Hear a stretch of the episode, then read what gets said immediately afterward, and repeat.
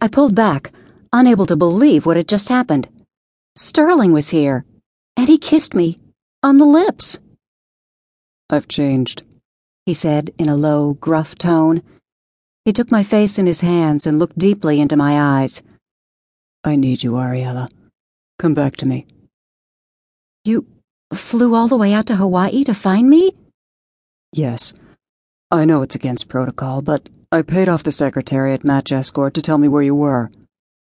He glanced past me to the hall, as if expecting my date to come around the corner at any minute. His eyes slid back to mine, and in them I saw heartbreaking need. I don't care if you're with someone else right now, he said hoarsely. I know you're just doing it to escape me.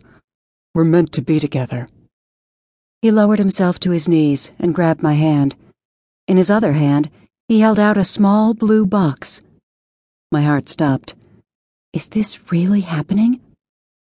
In slow motion, I opened the box. A huge, glittering diamond sat nestled on a white satin bed.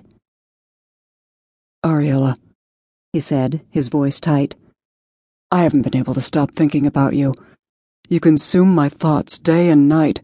It's driving me crazy. Will you? Before he could finish his sentence, someone knocked the box out of his hand. Rob shoved Sterling. Sounds like obsession, old buddy. Stay away from our girl.